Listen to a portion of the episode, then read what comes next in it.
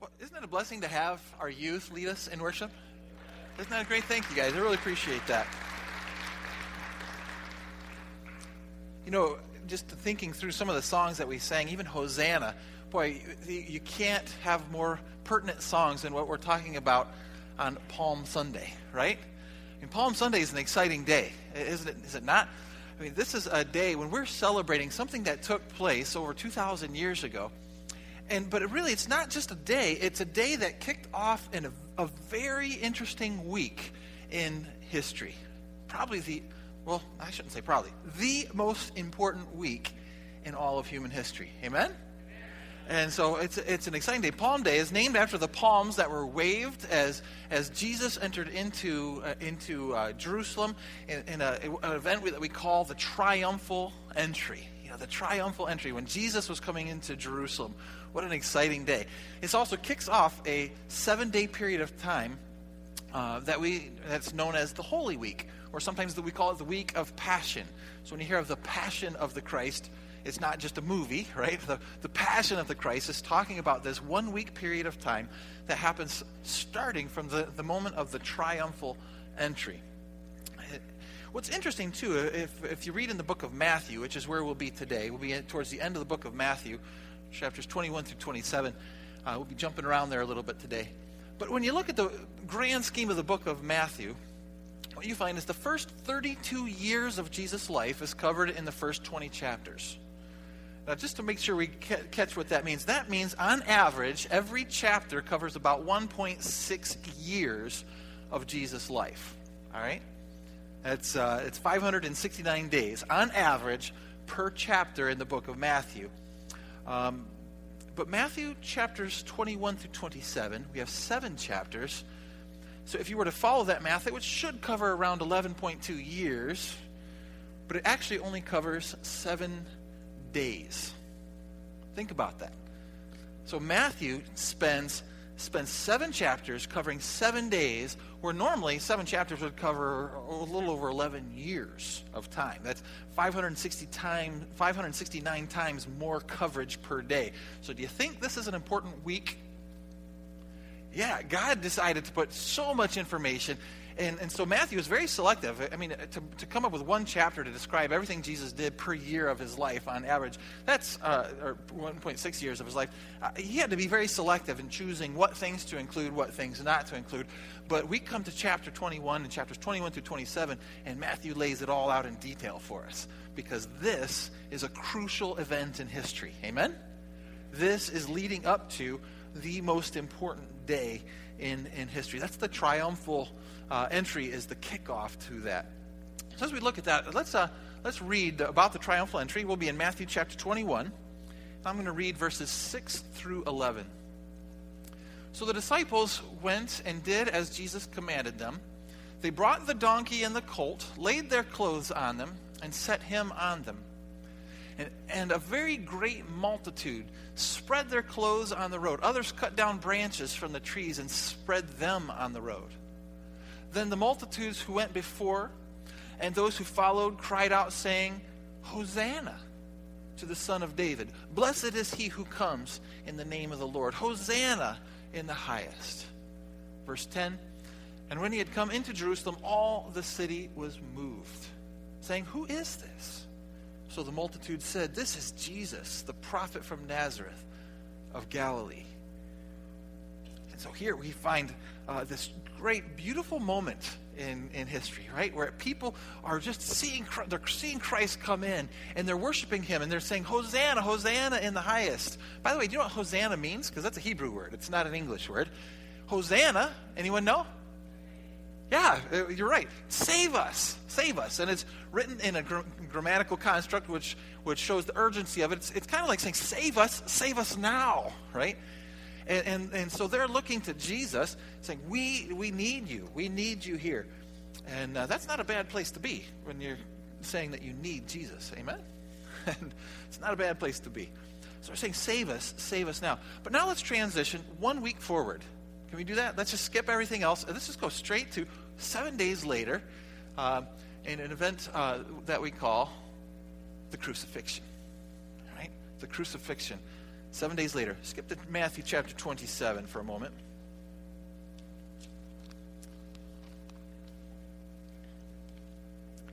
And let's just read just a portion, verses 27 through 20 or through 31. Then the soldiers of the governor took Jesus into the praetorium and gathered the whole garrison around him. So you got to get this imagery in your mind here for a moment. You have the soldiers, they've, they've surrounded him, they've put Jesus in the middle. Verse 28 And they stripped him and put a scarlet robe on him. When they had twisted a crown of thorns, they put it on his head, and a reed in his right hand. And they bowed the knee before him and mocked him, saying, Hail, King of the Jews. Verse 30. Then they spat on him and took the reed and struck him on the head. And when they had mocked him, they took the robe off him, put his own clothes on him, and led him away to be crucified. What happened? I mean, seven days. Think about that. Uh, what happened? You just fast forward one week and, and you go from the triumphal entry to the crucifixion taking place. Uh, well, let's look at the timeline. I mean, here you've got you've got seven chapters, each representing about a day. So, because this happened in, in a, in a seven day period of time. So, here in chapter 21, what do we have? We have with the great triumphal entry. And then you skip ahead, though, to, to, uh, to chapter 27, and right there you have another event, the crucifixion. How do you get to, from one to the other in seven days?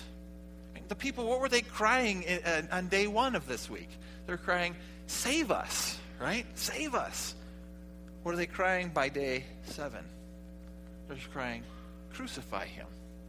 Crucify him. Uh, this is, I mean, these are two very different responses to Christ, isn't it? What a radical change. Uh, and when you look at the difference between these two, uh, well, let's just take uh, Palm Sunday versus versus the crucifixion for a moment to see where we start this week and where we end this week, and then we'll look at what happens in between.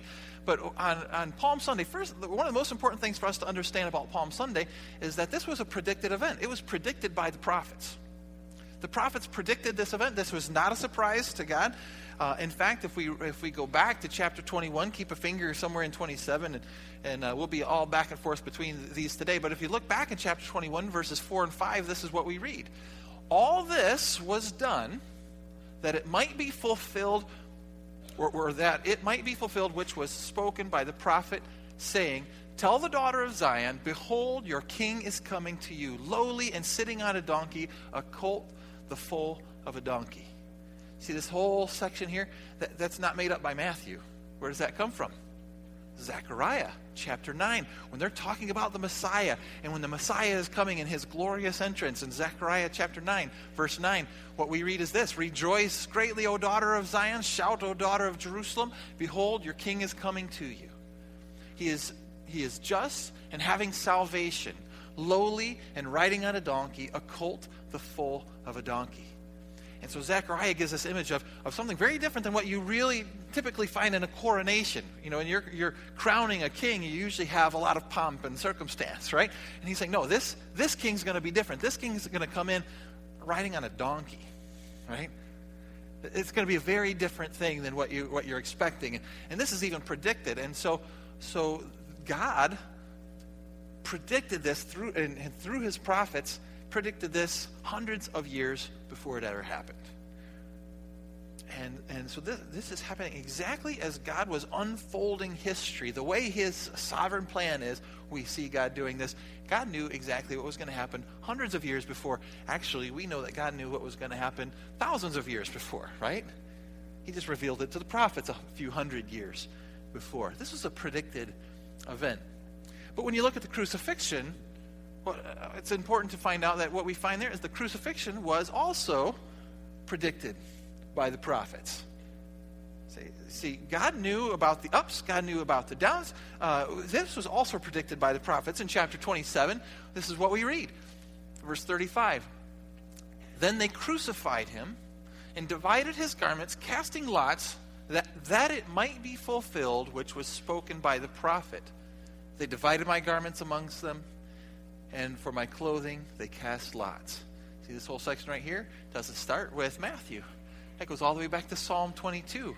We call it a messianic psalm, a psalm that's talking about the Messiah or the Christ. And so uh, we find in, in, in Psalm 22, they divide my garments among them, and, and for my clothing they cast lots. Guess what? This was a predicted event as well. Long before it ever took place, God knew it was going to take place. Now, why is this important? Because when we see the ups and the downs and we see the, way, different ways people respond to Christ, there's one thing to keep in mind. One thing that is very important that none of this is a surprise to God. Right? All of this is within his, the context of his sovereign will, his plan. Amen? And so, even when we think of, I mean, if you were to just look at the days of the, the events and, and not understand the, the, the, the broader perspective of what's going on in human history, eh, you would, you would be very down on the day. You say, our, our Messiah is gone. He's been, he's been killed. He's been crucified, right? But that was not a surprise to God. In fact, ultimately, this was a part of his plan. This was a key part of his plan that's going to bring us the salvation that was promised all the way back in Zechariah, right? It's a key part of his plan. And that's why we see, uh, when we look at the differences uh, between them, we find that in, in Palm Sunday, they had a very different response. They welcomed him as their king. Isn't that what Zechariah promised them? A king, right? And so they welcomed him. They're saying, Hosanna, right? Uh, save us. Why? To, because they expected Jesus to become their next king. Fact, in Matthew 21, verse 9, they said, Hosanna to whom? The son of David. What does that mean? I mean, is, is Jesus in the line of David? Yes, he is. Right? But is he the, the direct son? No. He's the son by, uh, by a long string of, of, of men in the genealogy. But this goes all the way back to what God promised to, to David. God promised to David if you go back to 2 Samuel chapter 7. We won't go there today. But God promised David that he would give a, a descendant of his the kingdom, and his kingdom would last forever. Right? His kingdom would last forever. And so when Jesus comes in and he's riding on a donkey, just like Zechariah predicted, just like Psalm 22 predicted, he comes in, all the people are saying, Ah, oh, this is this is whom? This is the son of David. Right? This is the one who's going to start, start a kingdom that is never going to end. And you know what? They were right, but they were also wrong. See, they had a very different idea of what this king was supposed to be. They were right. He was the son of David. Hosanna to him. Save us. And they were right that he was going to save them. But they were wrong because he wasn't going to save them from what they wanted to be saved from. Right? We'll talk a little bit about that. But uh, so they welcomed him as their king on Palm Sunday. And everything they said, everything they did, showed that they were seeing him in a kingly role. But then we get to chapter 27 and we find that they mocked him for claiming to be their king. Notice everything they did had symbolism, didn't it? The symbolism, when they're mocking Jesus, everything was mocking him not just as a person, but mocking him as the king of Israel. Right? Everything that we just read uh, about, uh, about this. In fact, if you go back to Matthew 27, verse 37, uh, it says, And they put up over his head the accusation written against him. This is Jesus, King of the Jews. Can you, can you hear the sarcasm in those words? Little did they know those words were actually true, but they're saying them in sarcasm. Um, if, if you look in chapter 27, in fact, I don't, I'm not going to put it back up on the screen, but I'm just going to read again verses 27 and on of, of chapter 27. It said, Then the soldiers of the governor took Jesus into the praetorium and gathered the whole garrison around him, and they stripped him and put a scarlet robe on him. Why a scarlet robe? That's what kings wear. Right? It's the, the color of royalty. So they put a scarlet robe on him. Then when they had twisted a crown of thorns, who wears crowns? The kings. So they make a crown, but this time not a crown of gold, a crown of thorns. And then he placed it on his head. And then he put a reed in his right hand. Why? That's his scepter, right? And then they take that reed out of his hand and they slap him with it. I mean, total, total mockery of the kingship of Jesus. Seven days earlier, they're praising him to be their king. Right? Very different responses. That's why Palm Sunday, it's save us. And on Crucifixion Day, it's crucify him. What happened in these seven short days? Anyone want to know? Yeah, I do too. So, chronology events, let's take a look at it. So, we're going to walk through, and, and, normally I preach through about 12 verses or so, more or less, uh, 10 to 12 verses. Today I'm preaching through seven chapters, so we're going to be here a while. Just kidding. We'll still end on time. But if we go to chapter 21 and look at what happened in the rest of the chapter, in chapter 21, we find a, a, a unique chronology of events. Chapter 21, there's another event besides Palm Sunday. In fact, he goes straight from Palm Sunday, and this event happens right away. And that's an event that I'm going to call the purification of the temple. The purification of the temple. And let's read Matthew 21, verses 12 and 13. Then Jesus went into the temple of God and drove out all those who bought and sold in the temple and overturned the tables of the money changers and the seats of those who sold doves. And he said to them, It is written, My house shall be called a house of prayer, but you have made it a den of thieves. Okay, now there's more to the story, but I'm just reading that part to kind of bring to our recollection everything that happened. Can you imagine for a moment if we invited Jesus? It would be awesome if we could, but invited Jesus to come speak here. I think we'd pack the place out for one, right?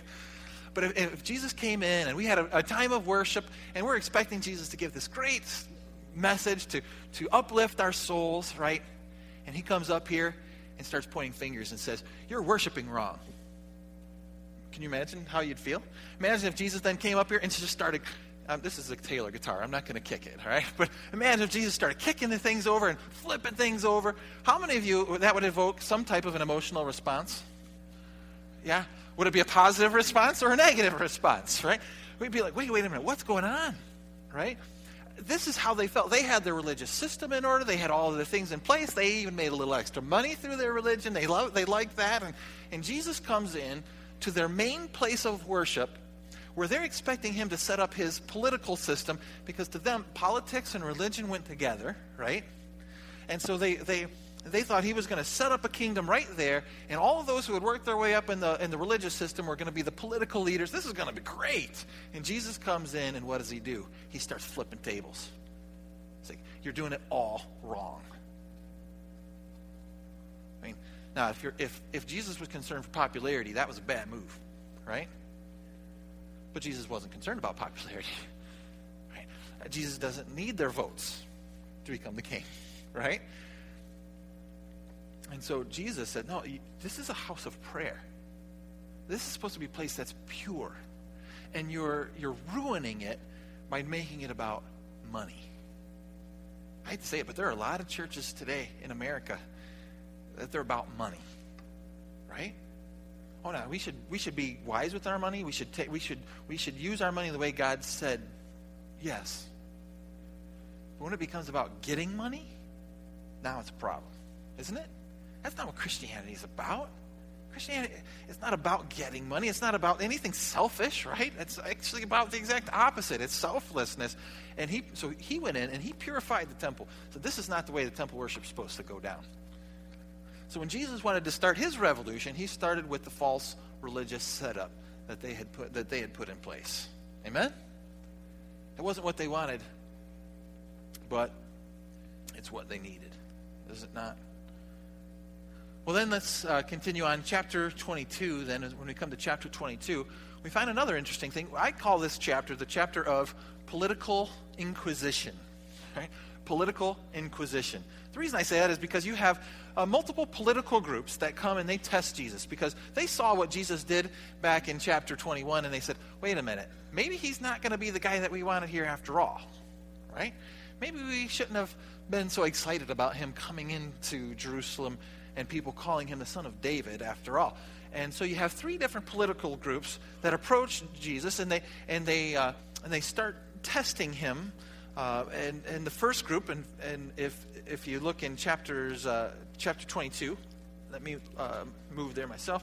Chapter 22, verses 15 through 22.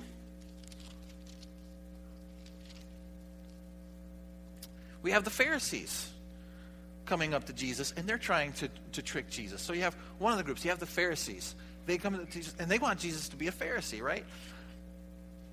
And so they ask him the question about is it lawful to pay taxes to Caesar? And they thought, well, we got a trick question for him because if he says, if he says yes, it's lawful, then then you've got a lot of people that are going to be angry with him, and there goes his political career. But if he says no, then we're breaking the law, and then then the, the, Romans will take care of him for us.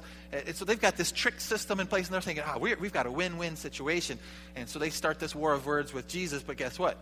Jesus, he invented words, right? He's called the Word in John 1 1.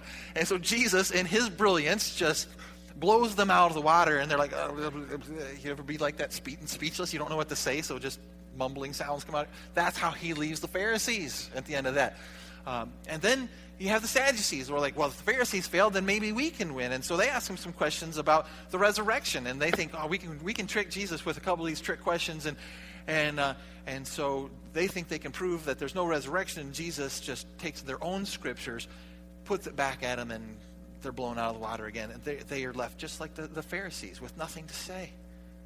And then you have the scribes. Uh, they're the ones who they they felt like they had the law, and they and uh, they are the ones who copied the law. And so they were. The, if anyone was right, it's going to be them. And and so they go to Jesus, and they're asking him uh, uh questions as well in verses 34 um, th- uh, through, and they're asking about which, which is the first commandment of all, which is the first and best commandment. This is a trick question, by the way. See, because the scribes had come up with a system of laws, and they took every law, every time there was a command in Scripture, and there's several hundred commands in Scripture, and so, so but yet Jesus was talking about the law, and, and the, when he talks about the law, he talks about the Ten Commandments. And so they're saying, if he says it's the first of the Ten Commandments, then he's saying, oh, then I reject the rest of the books of Moses. But if he says it's the first one of those, then he's just affirmed their political position and put them in power. Trick question. And Jesus then blows them out of the water because he argues that there's a divine authority that trumps all human authority. By the way, there is no, there's no pun when I use the word trump there, okay? there's no pun there. But there's a divine authority that is over all authorities. In fact, gonna, i do want to read this. He, he, he, walks right through each of those three, he scratches them off the list. Uh, but look at what he said in the end of chapter 22, verses four, starting in verse 41. While the Pharisees were gathered together, Jesus asked them, saying, What do you think about the Christ? Whose son is he? And they said to him, The son of David. So, yeah, the Messiah is the, the son of David. That's, that's who it is. Of course, a few days earlier, that's who everyone was calling him. Verse 43 He said to them, How then does David in the Spirit call him Lord? Saying, The Lord shall say to my Lord, Sit at my right hand till I make, a, make your enemies a footstool. He's quoting Psalms where David is talking about the Messiah and he calls him Lord. When David calls him Lord, he doesn't use the common word Lord. He uses the word Lord that is Yahweh. He calls him God. Verse 45 If David then calls him Lord, how is he his son? And no one was able to answer him a word, nor from that day on did anyone dare question him anymore. Jesus took all of the political inquisitions that he gave him. Basically, with this answer, he's saying, yeah, he's the son of David. Yeah, you're right. But at the same time, he's David calls him his Lord. How does that work out? You don't have all the answers, scribes. You don't have all the answers, Pharisees. You don't have all the answers, Sadducees. Right? Because what they didn't understand, what they were missing is the key that this Messiah, even though he was a son of David, 100% human being, he was also God. 100% God. And that's what makes the whole thing work. They missed that. They missed that. There's clues that they missed that all the way back in the triumphal entry. Remember when the people were saying, "Who is this?" And they said, "This is Jesus of Naz- uh, Jesus of Nazareth." Who? The prophet from Galilee. They missed it. They thought Jesus was just a prophet. They missed it. They should have said, "This is the son of David. This is God become flesh." They should have seen that coming, right? And in fact, when you look at the story of Christmas, he's called Emmanuel, God with us. You don't get any clearer than that, right? They missed that. And, uh, and so that's what we find here in, in this political inquisition. God silenced them, not just silenced them, got them to a point where they just quit talking. They said, okay, we're not going to ask any more questions because, you know, you, they've put their foot in their mouth enough times, right? So then I just can't argue with this guy. So when we look at this, we have the purification of the temple in chapter 21, we have this political inquisition in chapter 22, and then in chapter 23, we have a, a, what I call, I call this the chapter of the prosecution of the religious leadership. The prosecution of the religious leadership. In fact, if we look at what Jesus said, he spoke very strongly about the religious leadership that was in place in this chapter.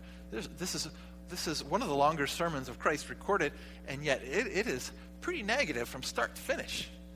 In fact, um, I want to read chapter 23, verses 1 through 12. Just, just, and just listen if, if, if, if you want to. Pretend for a moment that you've been a religious person. You're a scribe or a Pharisee. Listen to what he says. Then Jesus spoke to the multitudes and to his disciples, saying, The scribes and the Pharisees sit in Moses' seat. Therefore, whatever they tell you to observe, that observe and do. But do not do according to their works. They say and do not do. For they bind heavy burdens, hard to bear, and lay them on men's shoulders, but they themselves will not move them with one of their fingers. But all the works they do to be seen by men. They make their phylacteries broad and enlarge the borders of their garments. They love the best places at feasts, the best seats in the synagogues, greetings in the marketplaces, and to be called by men, Rabbi, Rabbi.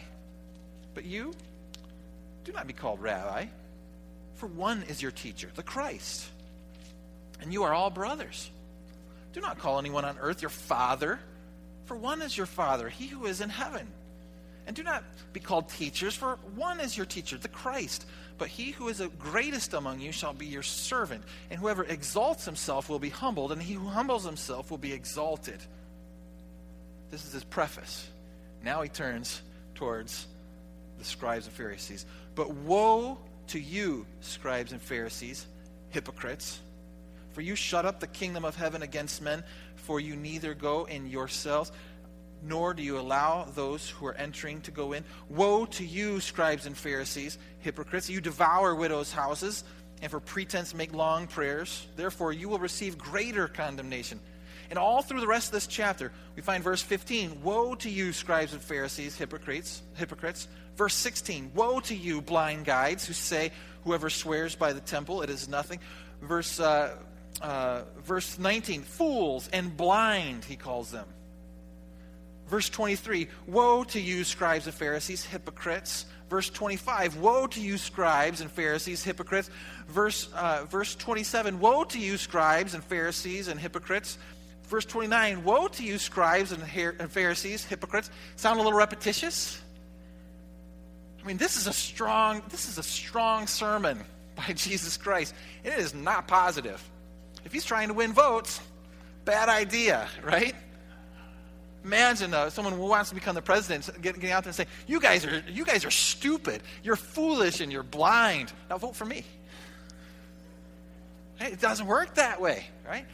But Jesus, uh, Jesus wasn't trying to get elected here. He was he was cleansing something. He was changing the way people were, were supposed to see everything, right? And so he even used this language. This is how he ends his ends his message to them says, Therefore, you are witnesses against yourselves that you are the sons of those who murdered the prophets. Remember the, all the prophets that God had sent in the Old Testament that were killed by the religious leaders? He's saying, You are obviously their descendants. Right? He says, Fill up then the measure of your father's guilt. Or you're just as guilty as them. Serpents, brood of vipers, how can you escape the condemnation of hell?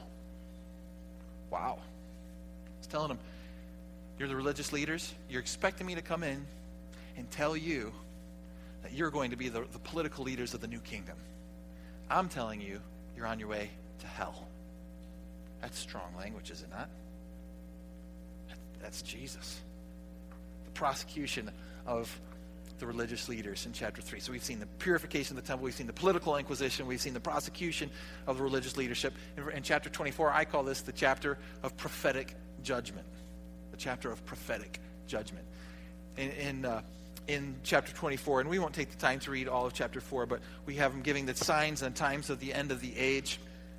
Uh, he talks about the, the, time period of tribulation and how bad that's going to be and the punishment that Israel is going to receive.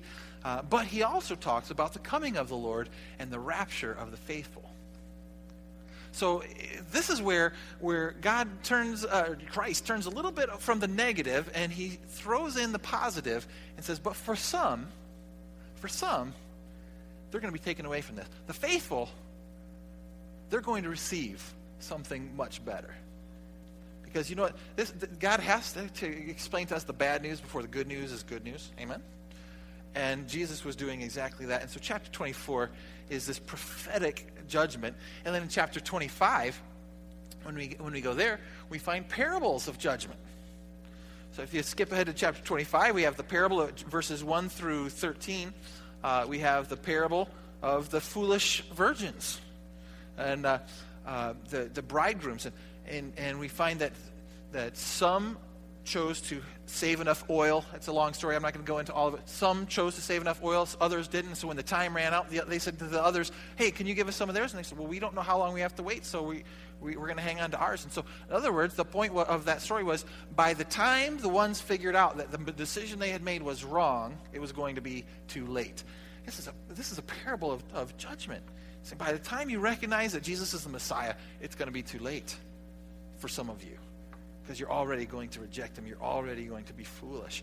And we have these, we have the parable of the talents, and you, you know the story. And those who, who took their talents and invested them, God blessed them. Now we see some positive messages coming into this. But to the foolish one who invested it nothing, judgment. And so we, we, we find this. Uh, we have the, the, the final passage here in uh, verses 31 through 46, Jesus explains that he is going to be the judge over everybody. In fact, and I'll read a portion of it in verses 31 and 32. When the Son of Man, this is Jesus speaking, when the Son of Man comes in his glory, and all the holy angels with him, then he will sit on the throne of his glory. All the nations will be gathered before him, and he will separate them one from another as a shepherd divides his sheep from his goats. In other words, Jesus is going to be the ultimate judge who is going to separate those who are genuinely his and those who are not. Wow, strong statements, isn't it? It's Jesus that's going to do this. And so when you look at this as a as a as a week, that's a busy week. And he's only five days into it. Right? That's why it doesn't come as a surprise when we come to chapter 26 and what we find is a plot to kill Jesus. Find a plot to kill Jesus in chapter 26. What's interesting to me is that even one of Christ's own 12 disciples realizes in his mind what Jesus is offering isn't what I wanted. He is failing to live up to my expectations as a Messiah. And even one of their own, Judas, the betrayer, decided he gave up everything he had, he had with Christ for 30 pieces of silver. What's interesting is he came around in a, in a sense a little bit later, and he, he realized, just like Jesus said, by the time you realize who the Messiah is, it's going to be too late. And he realized what he did. He didn't even want the money anymore, and he committed suicide. Right? It was meaningless without Christ. And that's what we find with, with him. This plot to kill Jesus. Even one of his own said, This isn't the Messiah I signed up for. And that's why, we come then to chapter 27, which is the crucifixion. But you know, I'd like to look at it a little bit different. Instead of calling chapter 27 the crucifixion, I'm just going to call it the chapter of the payment for sin. Because this is really the turning point of the story, where something negative becomes something very positive, right? Yes, it's the crucifixion, and yes, they mocked him, but this was the payment for our sin in the crucifixion. So we read, uh, as we read in the, in the crucifixion, we see that Jesus failed to live up to their expectations. Now, you hate to start any sentence with Jesus failed, right? Because Jesus, does Jesus fail? No. But he failed to live up to their expectations, but that's not a failure for him. The problem is what their expectations were. Because they, just like us, I think, by nature, we would like to create God in our own image. Right? In fact, uh, as I was studying for this and I was doing some research, I was looking online and I, and I came across a video of, of um, an Indian religious leader. In, by India, I mean from India, not American Indian. And, and he was saying, well, we have the blessing of being able to create our own gods. And he said, We have 33 million gods in India. Um, he said, and that statistic was taken when we had 33 million people, right? So everyone can create their, God, their own God in their own image. And I'm thinking, No, you can't. Because if you can create them in your own image, who's the, really the creator? You, you would be, right? I would be. We're creatures, we're not creators. Amen? Let's be honest. And so, so uh, what did they expect? because what they expected isn't what Jesus lived up to. But God offered something very different. So, what did they expect? They wanted prosperity, right? Remember in chapter 21? They wanted to be able to make money on this religion, right? They wanted prosperity. I hate to say it, but there are a lot of churches today, that's what they're offering. I remember we went on a vacation down to Florida one time, and, and we didn't know the name. It was just uh, the closest church, and we went to the church. They were very friendly, took us in there, and the entire message was about how if you give money to God, then God will give you more money. And the funny thing was, then they gave you opportunities not to give money to God, but to give money to them. Right? And, and I'm thinking, so no wonder they, they had a beautiful building. They had all, I mean, they had, I mean, they had a golf carts where they would drive you from the, your section of the parking lot up to the front door. And I mean, it was, it was, it was pretty cool. But I imagine if Jesus went there, he'd be flipping some tables right? Because they, they wanted prosperity. They, they wanted that. And when I talk about prosperity, I'm talking about financial prosperity. They wanted stuff. And if that's what you expect Christianity to do for you, then you're in the wrong religion. Right? You're in the wrong religion. In fact, Jesus told his people sometimes, hey, come follow me. You might not even have a place to lay your head at night because sometimes I sleep with my head on rocks. Right?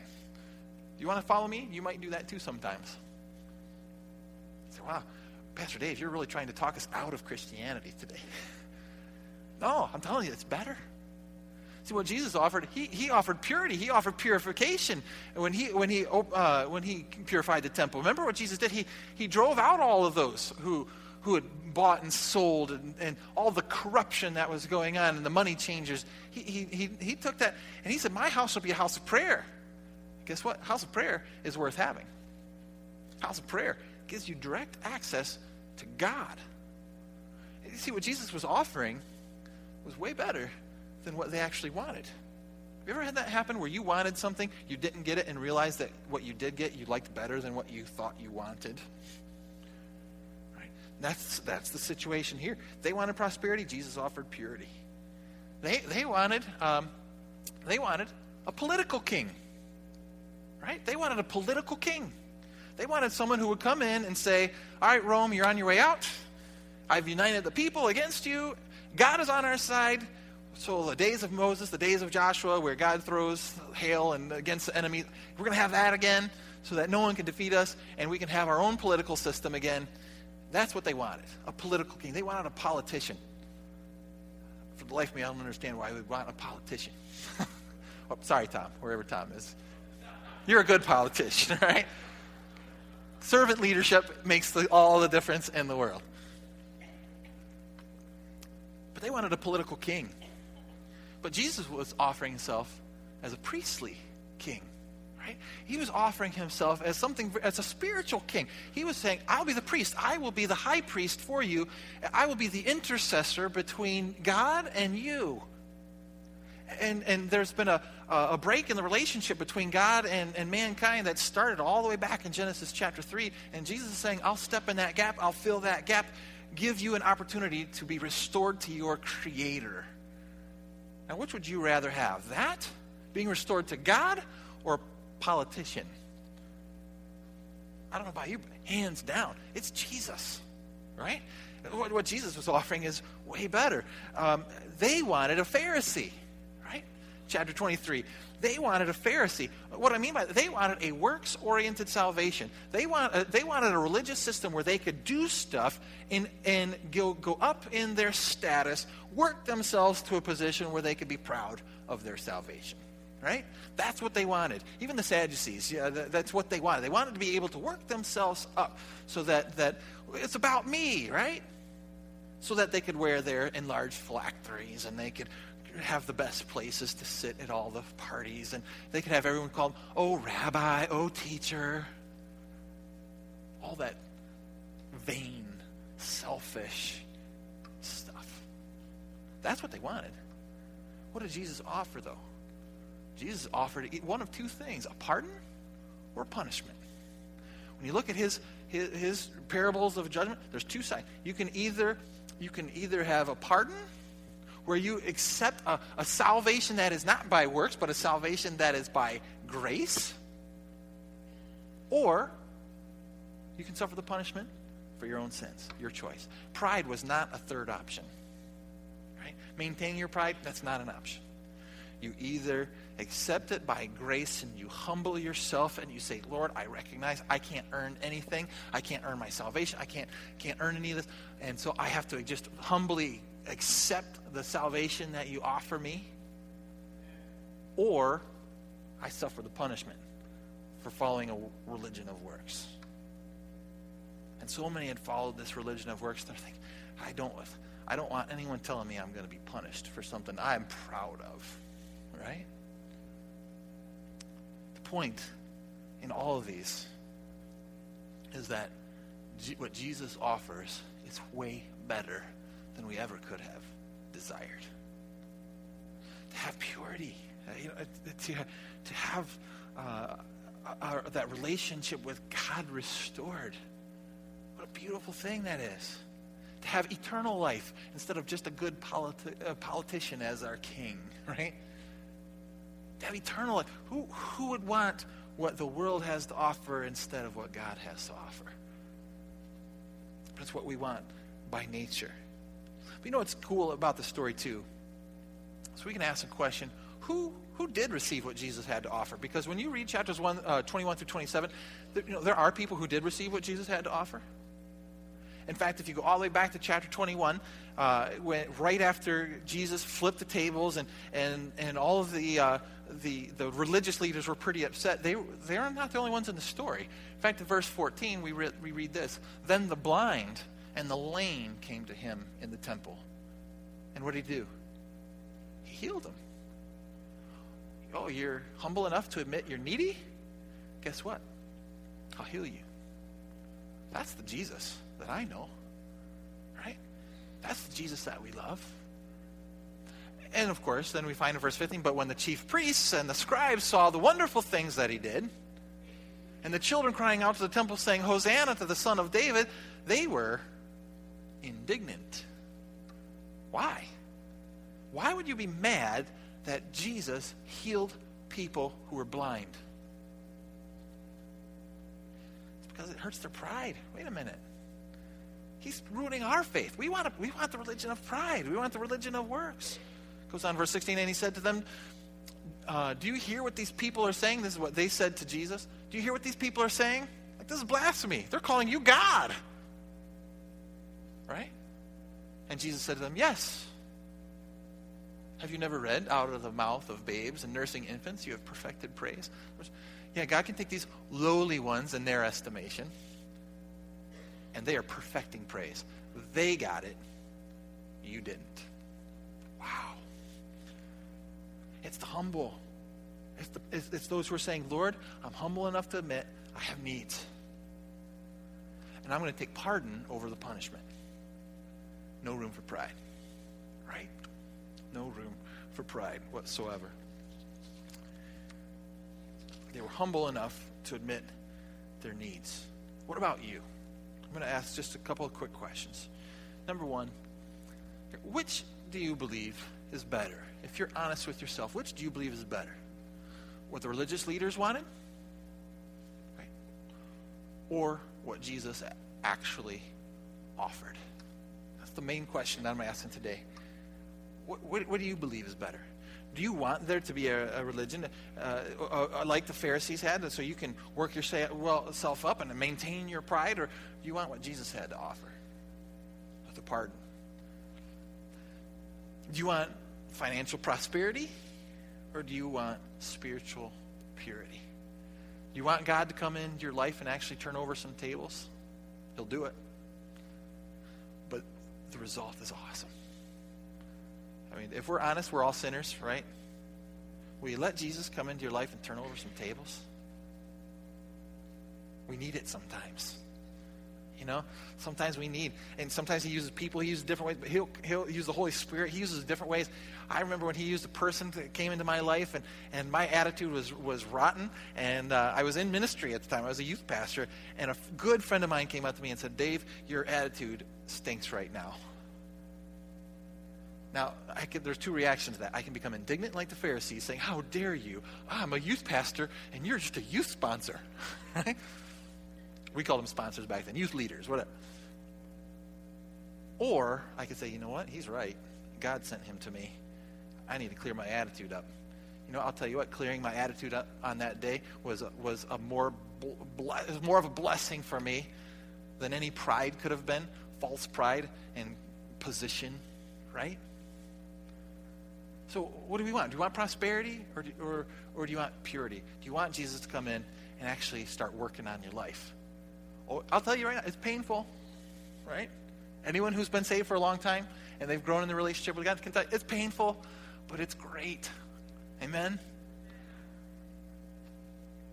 Do you want to keep your pride or do you want to pardon? If you want to keep your pride, you can keep it for a few years, right? Or do you want a pardon that gives you eternal life? To me, there, that's hands down. There's no choice. There's no choice there. Do you want a politician, or do you want a priestly savior? Someone who's staying in the gap between God and you and say, "I'll cover his guilt." No politician can save you. Governments, uh, eventually, over time, they, they succumb to government corruption, right? But Jesus offers eternal life, free from guilt now and forever free from sin in the afterlife, I'll take that. I'll take that any day. So finally, I just want to answer what do you want to do with Christ's offer? What do you want to do with Christ's offer? In just a moment, I'm going to, to give us an opportunity to respond to this. Maybe there's some of you today, and I, I would guess that, that with this many people here, there's got to be some in here today that they've accepted Jesus Christ only as their politician, right? Accepted Jesus Christ only as something else. And maybe you would be surprised at the judgment. Uh, uh, you, might get to the judgment and you expect Jesus to, to, say, Well done, my good and faithful servant. Your, your attendance record was great. And you're going to find that Jesus were to say, No, no, no, uh, you, I don't even know you. You'd be just as surprised as the people who were surprised when Jesus started flipping the tables in the temple. I don't want that to happen to you. Accept what Jesus actually offers. What he's offering is that if you'll humble yourself today and just say, Lord, I, I am willing to, uh, to humble myself today, and Lord, I know that you died for my sins. And I can't earn salvation. I can't earn it. I am, I am giving that to you. And Lord, I accept the grace of your salvation. I accept the forgiveness of salvation. I'll tell you what, it'll be painful, but it'll be awesome as God changes your life. And so, in just a moment, I'm going to ask for, for, for you to do that. If you're already a believer, I'm going to ask that as we sing and as we pray, that you just start praying that the Lord would convict the hearts of anyone that's in here that has not accepted Jesus Christ as their Lord and Savior. Would you do that for me? And just pray right now that no one leaves this place without knowing for sure that they're going to have an eternity with God and that they begin that relationship right now with Jesus Christ. Let's bow our heads and pray. Heavenly Father, I pray right now that we would accept what you have actually offered. Lord, we're, we're praying that you would come into our hearts and that you would turn over tables, that you would expose eh, our impurities where they are so that we can be right with you. And Lord, we humbly, we humbly admit that we could not earn the salvation or the eternal life that you've offered. Lord, I pray right now that as we sing in just a moment, I have decided to follow Jesus. I pray that if there's anyone in here that needs to make that decision to follow you, that today would be the day. today would be the day where they understand for the first time what your salvation genuinely is. And that they would accept that. You would change their life forever. So, Lord, I pray you'd work in hearts even as we sing to bring people who were lost. They were blind spiritually, lame spiritually. But you can give them the ability to see and to walk. That's what I pray for this morning, Lord. In Christ's name, I pray this.